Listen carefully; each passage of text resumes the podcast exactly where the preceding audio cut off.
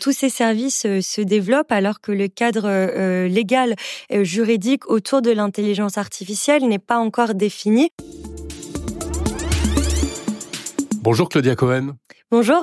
Tu es journaliste euh, au Figaro, au service euh, économie et tech. Tu signes un grand article, une grande enquête passionnante sur euh, ces intelligences artificielles qui arrivent sous de nombreuses formes et qui, de plus en plus, bah, créent la confusion parce que ce sont des, des personnages virtuels à part entière qu'on retrouve dans des différents secteurs de l'économie aujourd'hui. Tu peux nous en parler? Alors oui, je signe le papier d'abord avec ma collègue euh, Chloé Wattier, que je, je, mentionne.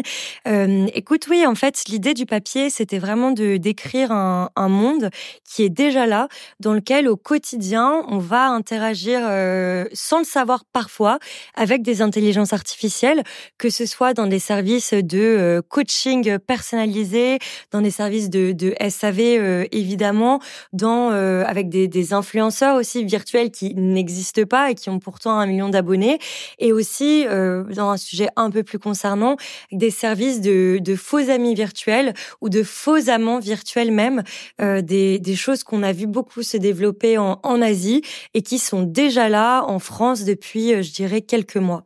Alors quand on parle de ces créatures virtuelles, euh, il faut comprendre qu'il y a de l'image. Hein, ce sont des personnages qui sont représentés et en plus avec lesquels on peut dialoguer, parfois oralement. Ils nous répondent pour certains aussi vocalement. Donc ça crée euh, un nouveau type de relation avec la machine ça crée un nouveau type de relation. Euh, euh, l'interaction, on, va plus loin que euh, des simples messages écrits qui pouvaient peut-être déjà créer de, la confusion, de l'attachement. Comme tu le disais, aujourd'hui, il y a une voix, il y a une voix qui est personnalisée pour te plaire. Si tu es un homme, si tu es une femme, il y a un physique aussi qui t'est soit imposé, mais qui souvent est quand même assez flatteur, ou que tu peux toi-même personnaliser.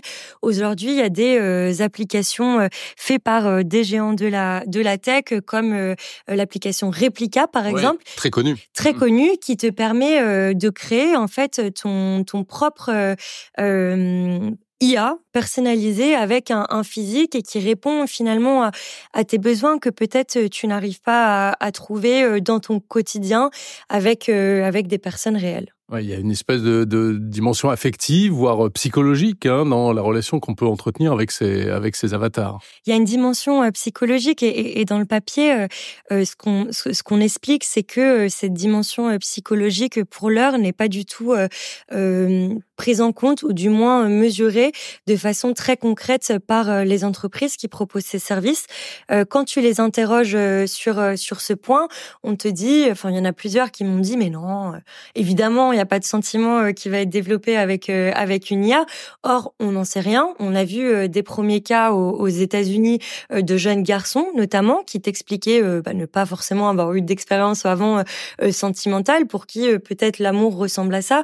Donc, il y a, une barrière entre l'humain et, la machine qui commence à tomber euh, progressivement et qui euh, finalement rejoint euh, des scénarios de, de science-fiction qu'on a eu l'habitude de voir ces dernières décennies et qui se concrétisent aujourd'hui. Après, on va en parler. Je pense qu'il n'y a pas non plus que cette dimension, voilà, psychologique qui peut être négative, un peu dystopique. Il y a, il y a plein d'autres choses. Mmh. Justement, pourquoi est-ce que tu as voulu traiter ce sujet qui n'est pas tout à fait nouveau, mais et en plus qui, qui, qui est multiforme? Qu'est-ce que tu qu'est-ce que tu tu voulais mettre en évidence ou, ou découvrir? Ce que j'avais envie d'expliquer aux gens, c'est que effectivement, moi j'ai traité euh, des influenceurs euh, euh, virtuels qui deviennent de plus en plus réalistes avec ce manque de transparence aussi. J'ai traité des SAV, j'ai traité des services de coaching et en fait, je trouvais ça assez dommage de pas mettre en perspective tous ces sujets qui finalement n'en font qu'un parce que déjà le point commun de, de tous ces services, c'est que ils sont faits par des entreprises qui euh, recherche un, un, certain euh, profit. Il y a une dimension commerciale à chaque fois parce qu'évidemment tous ces services euh, sont, sont payants et plus c'est personnalisé et plus vous devez payer un peu plus. Et aussi le point commun, c'est que ce qu'on ce qu'on voit ces derniers mois, c'est que tous ces services se développent alors que le cadre légal juridique autour de l'intelligence artificielle n'est pas encore défini. Pour parler de façon très concrète, pour les services qu'on vient de citer, vous n'avez pas encore encore aujourd'hui l'obligation pour ces entreprises de spécifier que bah, le, la personne avec qui vous parlez en SAV est une IVA, est une IA, pardon, que le coach est une IA. Vous n'avez pas légalement l'obligation de le faire. Mmh. Certains le font ils vont le faire euh, souvent à la première étape. Donc en fait, euh, ce qu'il faudrait peut-être, c'est que ce soit assez systématique à chaque étape euh, de la conversation, à chaque étape de l'image, de la voix. Donc voilà, je, trouvais ça intéressant d'expliquer que finalement, tous ces phénomènes se rejoignent et dessinent un monde dans lequel à la fois les entreprises, mais aussi les, les citoyens et les utilisateurs répondent de façon favorable à ces services qu'on qu'on n'aurait peut-être pas cru il y a quelques années voir le jour. Oui, parce que c'est séduisant. Hein. Puis ça peut, on peut imaginer que ça, ça va rendre plein de services. Euh, les services après-vente euh, des entreprises, bon, euh, ça peut être plus pratique hein, de, de, de, dialoguer avec une IA qui sera disponible 24 heures sur 24, etc. Et même sur l'aspect euh, psychologique ou affectif, alors au même ça va très loin puisque au Japon on commercialise des avatars de personnes décédées. On peut faire revivre des gens de sa famille. Euh, est-ce que dans ton enquête tu as pu toucher du doigt les, les problèmes que ça peut poser ou alors on est encore dans ah bah oui mais ça fait peur parce que c'est nouveau. Bah il y a cet aspect, ça fait peur euh, parce que c'est nouveau et nous on l'a vu euh, dans la réception de l'article, les nos lecteurs les plus âgés disons étaient euh, complètement hallucinés de ce qui se passait. Il y avait des commentaires assez marrants en disant de toute façon moi je serai plus là pour voir tout ça.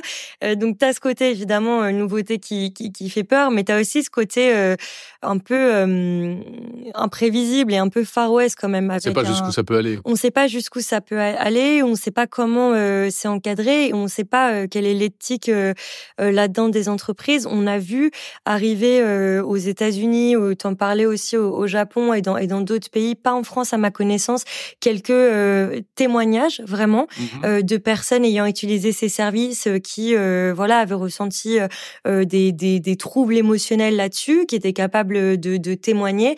Après, il y en a pas beaucoup aujourd'hui, mais il y en aura de, de plus en plus. Et je pense aussi nous notre rôle de journaliste, c'est finalement d'essayer de de voilà de vulgariser, de démocratiser un peu des, ces sujets euh, pour que les gens prennent conscience aussi que c'est dans, dans, dans notre quotidien euh, euh, aujourd'hui et que peut-être aussi mettre une certaine voilà un coup de projecteur là-dessus pour que il y ait une réflexion je pense plus plus plus plus plus globale. On, verra mais comme comme tu dis il y a aussi énormément de de choses très positives finalement pour l'utilisateur et puis même pour les employés qui sont dans des centres d'appel téléphoniques. Il y a des tâches très répétitives ce qui compte, euh, c'est que on puisse avoir euh, les informations au bon moment. Peut-être que ces personnes soient euh, remis sur des jobs avec une plus grande valeur ajoutée. Donc il y a des choses très très positives qui se dégageront de tout ça.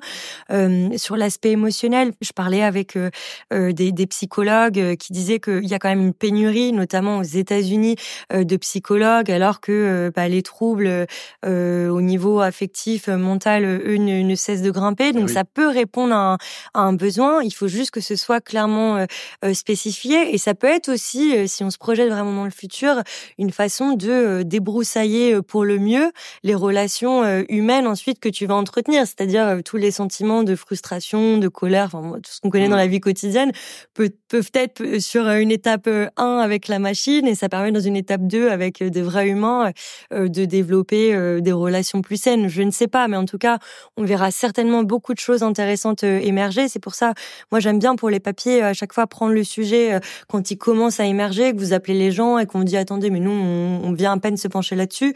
Et puis même économiquement parlant, euh, ça sera intéressant de voir euh, tous les toutes, tous les secteurs qui se développent. On parlait beaucoup du coaching virtuel, que ce soit dans le coaching virtuel pour le sport, mais aussi pour le développement personnel. Il y a énormément de choses qui sont qui sont possibles et là il y a énormément de demandes aussi là-dessus.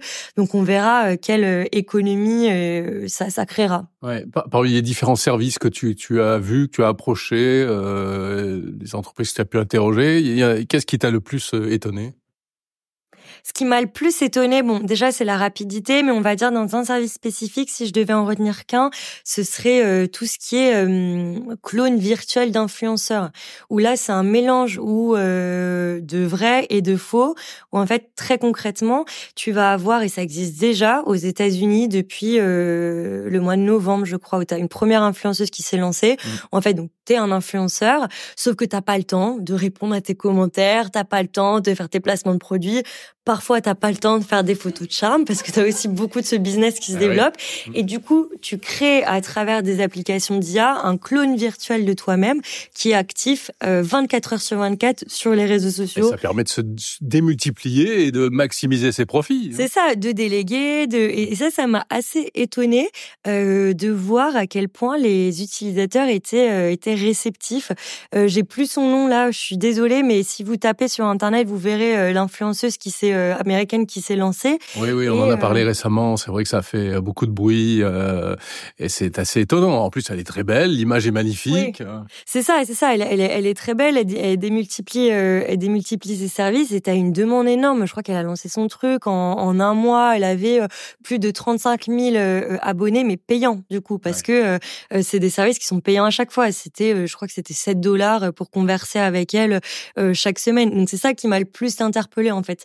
C'est finalement l'entre-deux ou te dire comment toi-même tu peux te, te démultiplier. Et je pense que même nous, dans, dans nos métiers, dans d'autres secteurs que l'influence, ça, ça sera très intéressant à voir comment tu vas aller assister à des réunions, comment tu vas voilà essayer d'être un peu à droite à gauche. Donc c'est, je dirais, dans toute l'enquête, c'est ça qui m'a le, le, plus interpellé. Mmh, voilà, un nouveau visage de l'IA et sans doute plein de nouveaux problèmes.